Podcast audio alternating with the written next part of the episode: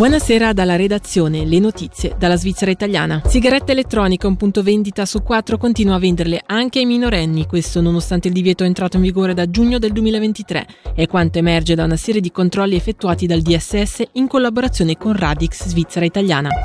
Preventivo cantonale, la Commissione Gestione Finanze si è seduta per la terza volta quest'anno al tavolo delle trattative per discutere il preventivo 2024 dopo le sessioni del 2 e del 9 gennaio. Sentiamo quanto è emerso dall'incontro odierno dal collega Flavio Pasinelli. Responsabilità e convergenze sono queste le parole più ricorrenti pronunciate dai membri della Commissione Gestione Finanze del Parlamento, che si è ritrovata oggi per discutere del preventivo 2024.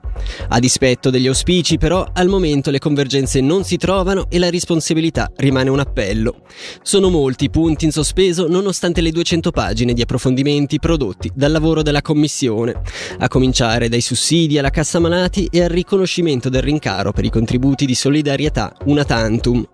Su un punto, invece, i principali partiti sembrano essere d'accordo, l'importanza della prossima settimana. Sentiamo quindi Alessandra Gianella, capogruppo PLR, e Maurizio Agustoni, capogruppo del centro. Dal nostro punto di vista come partito a questo punto è importante settimana prossima riuscire a firmare questo preventivo così di andare in aula a febbraio. Ci siamo dati come obiettivo per settimana prossima di avere un, un rapporto sottoscritto anche dai, dai, partiti che ancora non hanno presentato i rapporti, eh, Lega, PLR e Centro e in questa settimana verificheremo tra, tra questi tre gruppi cosa è possibile raggiungere come, come sintesi. Le altre date da annotarsi sul calendario saranno invece febbraio e settembre. A febbraio infatti ci sarà la possibilità che il preventivo finisca nell'aula del Parlamento, anche senza una maggioranza come paventa Boris Bignasca, capogruppo della Lega. Per me si può andare a febbraio, i decreti che non avranno la maggioranza verranno bocciati e se il preventivo non avrà una maggioranza verrà bocciato. Ipotesi temuta dal compagno di partito e presidente della commissione Michele Guerra. Andare in aula tanto per andare in aula sarebbe un esercizio alibi che porterebbe semplicemente alla bocciatura del preventivo. Infine, l'ultima data che comincia a profilarsi è settembre 2024, quando verrà discusso il preventivo del prossimo anno che, come riferisce Fabrizio Sirica, co-presidente del Partito Socialista, rischia di diventare ancora più duro di questo. Se non si cambia questa impostazione, l'anno prossimo sarà veramente macelleria sociale, ancora più di oggi.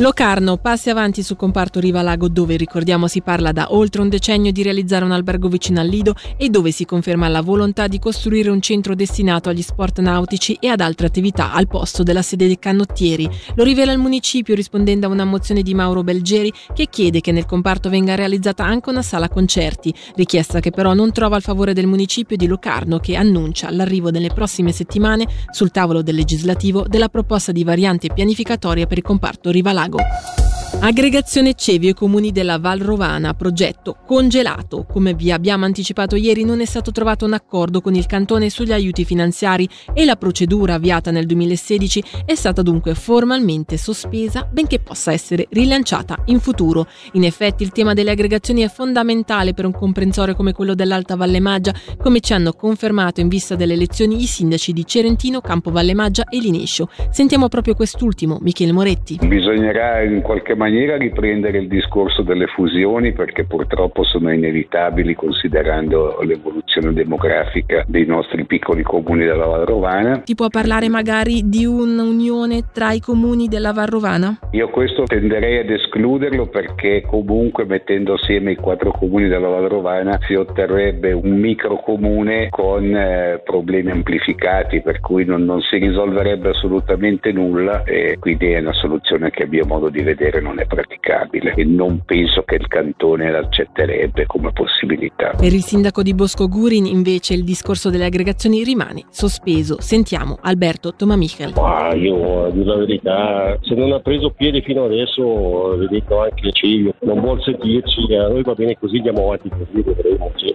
Non c'è stato possibile sentire sul tema delle aggregazioni anche la sindaca di Cevio, Moira Medici, che più volte abbiamo tentato di contattare invano.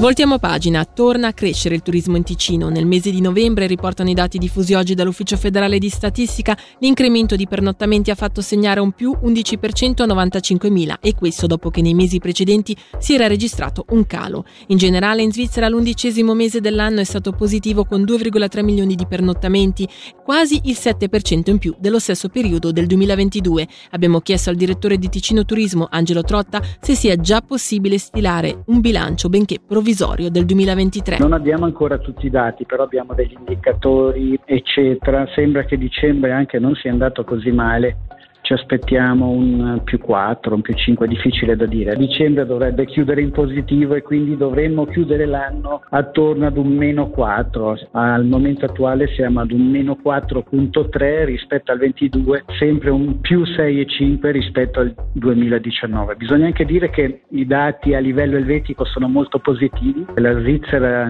rispetto al 22 ha segnato un anno record con un più 6,8 a novembre, però con un più 9 nel cumulativo a livello svizzero. Noi chiuderemo un meno 4 rispetto all'anno scorso, però bisogna anche dire, ma anche questo si sa, che 21 e 22 sono stati degli anni molto molto forti per noi. L'importante diciamo, è mantenere il vantaggio che abbiamo accumulato rispetto al 2019. Chiuderemo appunto il 2023 con un, quasi un più 7 rispetto al 2019.